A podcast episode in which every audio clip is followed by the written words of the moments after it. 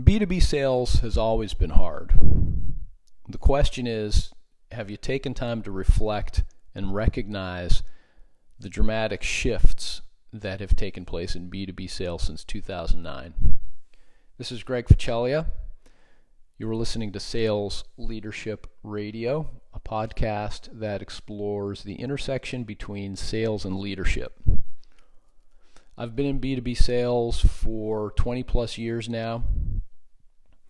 I've had to adapt to change often during that time. But what I've noticed more recently, I've, I've of course lived this, is and, and have identified six shifts that have taken place since 2009. And in some ways, I learned these about these shifts the hard way. I was trying to continue to operate as a sales leader using some of the methods and tactics that had been successful in the past, but over the last four to six years, I've noticed have become less effective. And perhaps you've you've experienced that as well. So I want to touch on these sh- six shifts. I'll go over each of them in more detail in subsequent episodes, but I just wanted to put these shifts out there for you to think about because I think it's important to if you haven't thought about this or, or seen this already, to be aware of these shifts and to begin to learn how to adapt to them so you can continue to be successful in your sales career. So, the first shift is a shift in the work environment, and this really affects all of the other shifts. But our prospects are working harder and longer than they ever have in the past. They're under extraordinary pressure and demands. And in fact, in, in many cases they're they're overwhelmed. Health and wellness uh, and uh, uh, work-life balance; these are issues that managers um, deal with with their people, with themselves. And productivity is a big issue.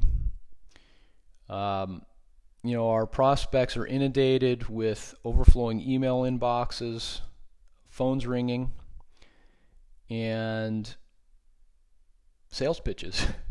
so, ironically, uh, they have less time to meet with us uh, because of us.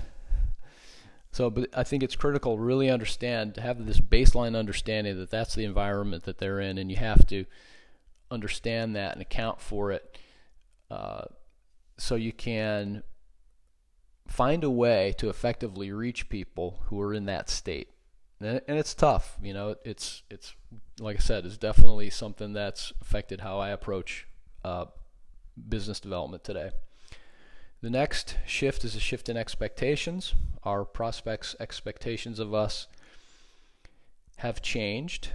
Uh, they come to the table armed with knowledge uh, of their options about our products and services. Uh, traditional sales tactics are not as effective as they once were. Uh, so our role has thus changed, or the, I should say, I guess the expectation is that uh, we become, or that we are, trusted advisors to our prospects. And there are tremendous resources today to help us understand business challenges our prospect faces.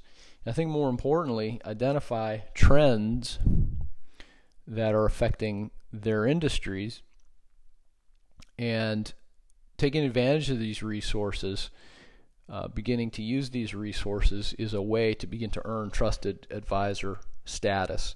But I think it's important to be aware of this shift in expectations and to have that mindset now that you are not just a sales representative anymore, you're a trusted advisor to a prospect who will soon become a client. The next shift is a shift in when we enter the buying process. We're entering, we enter the buying process later than we have in the past. As I said, our prospects are educated about our product and their and, and their options.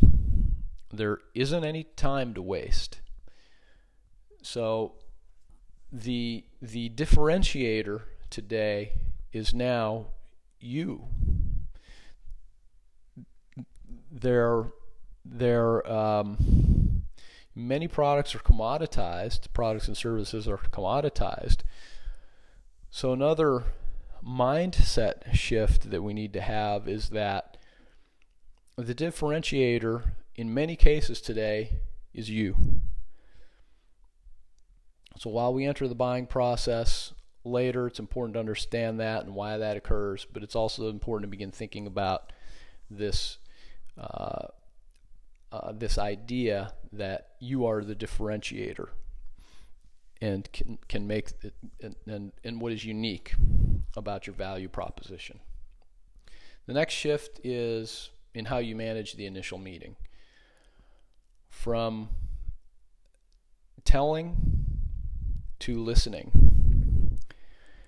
I, I've for about eight years I was program director for an executive and management, uh, or, or how, it, how do I say it now? Executive and management education firm. uh, and one of the courses taught was listening. Listening is a leadership skill to be developed. Asking the right kinds of questions. There was a book, many of you have probably read it, Spin Selling, asking different types of questions um, depending upon the type of sale. You know, whether it's a one call close or a multi call close, the types of questions that you need to ask. Uh, but the way to think about it today is when a prospect has done research, they have what they think is all the information they need to be able to make a good decision. This is the time for you to learn how to think through how to ask great questions that are going to uncover their assumptions and discover their needs.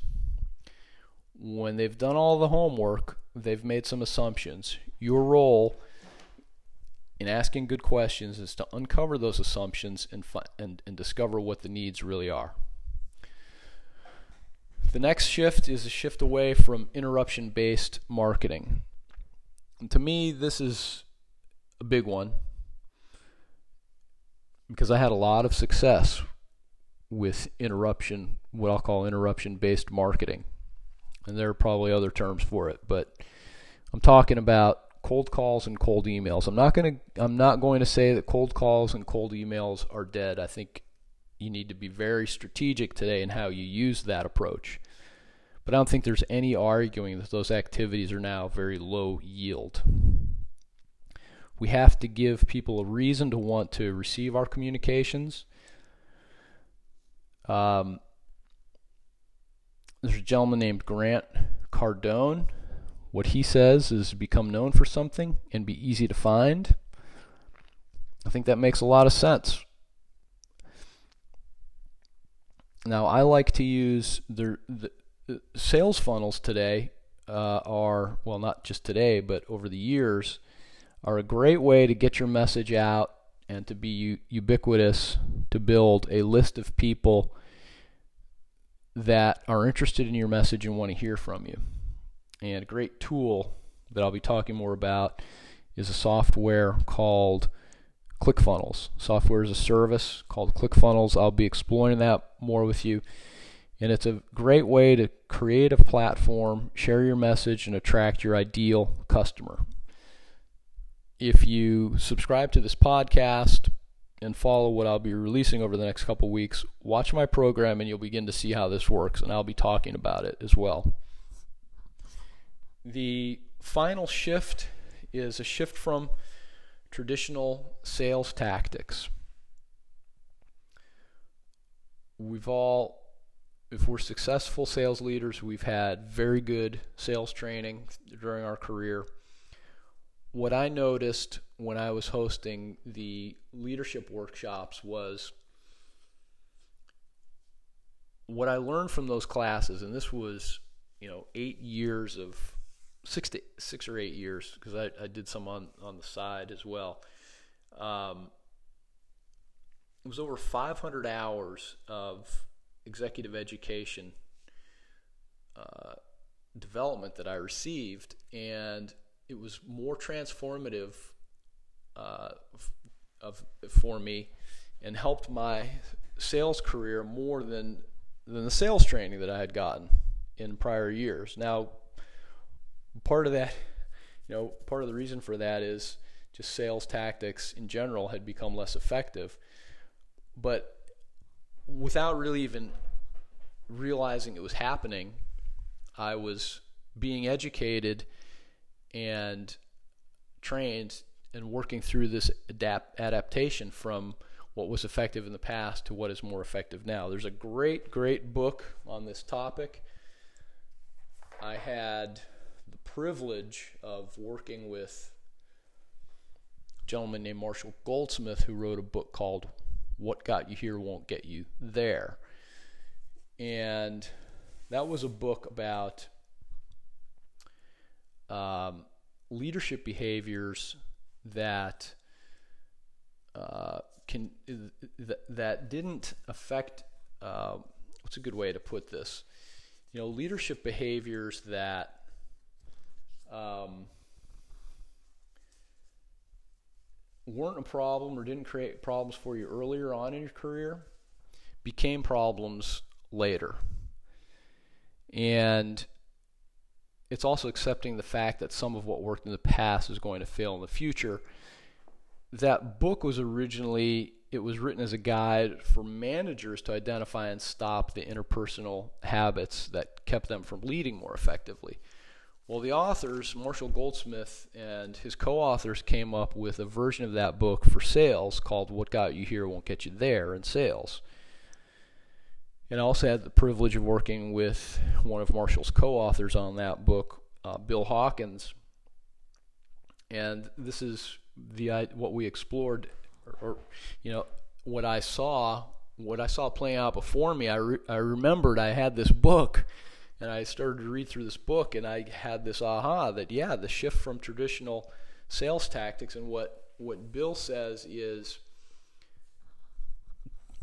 traditionally the focus on sales had been on functional skills. You know, sales training was focused on features and benefits of your product or service and knowledge of your customer's market and business. But customers now have immediate, and he called those functional skills. And he says customers now have access to functional information. Who sells this? Who else sells it? How much? So they enter the conversation armed with a lot of information on the options available in their research for the book, what they found is one aspect of sales has remained consistent, and that is customer satisfaction. And customer delight is still driven by human interaction. So, for salespeople to understand, just like in the leadership book, What Got You Here, sales leaders have discovered, and I kind of discovered this accidentally, that behaviors that didn't used to matter can become problems now. So this sixth shift to me is a big one, and really one of the reasons why I came up with the idea for this podcast is behaviors that didn't used to matter can become problems now, and human interaction drives customer satisfaction. So you need to begin to think about your behaviors and your interpersonal relationships because that is now more important than sales tactics and earning trust and developing relationships that last a long time. I'm going to interview Bill in an upcoming podcast. So we'll be able to get more in, into more detail on that. But I just wanted to get these six shifts that I've recognized out there for discussion. As I mentioned in the opening, B2B sales has always been hard. Today, I think adaptability is a key leadership skill that we need to acquire. Also, reflection, awareness, and vision. These are all skills, leadership skills that we need to acquire and develop to be to continue to be successful in B2B sales today. So, those are the six shifts. B2B sales has always been hard. I think the key is to recognize these shifts and learn to adapt to them so that you can continue to, to navigate B2B sales and, and be successful. So if you like the content so far, please subscribe to the podcast. You can find it on Apple, Uh, I think it's called Apple um, Podcasts now, Stitcher, and also Spotify. Thanks for listening. I'll be back with another episode of Sales Leadership Radio soon.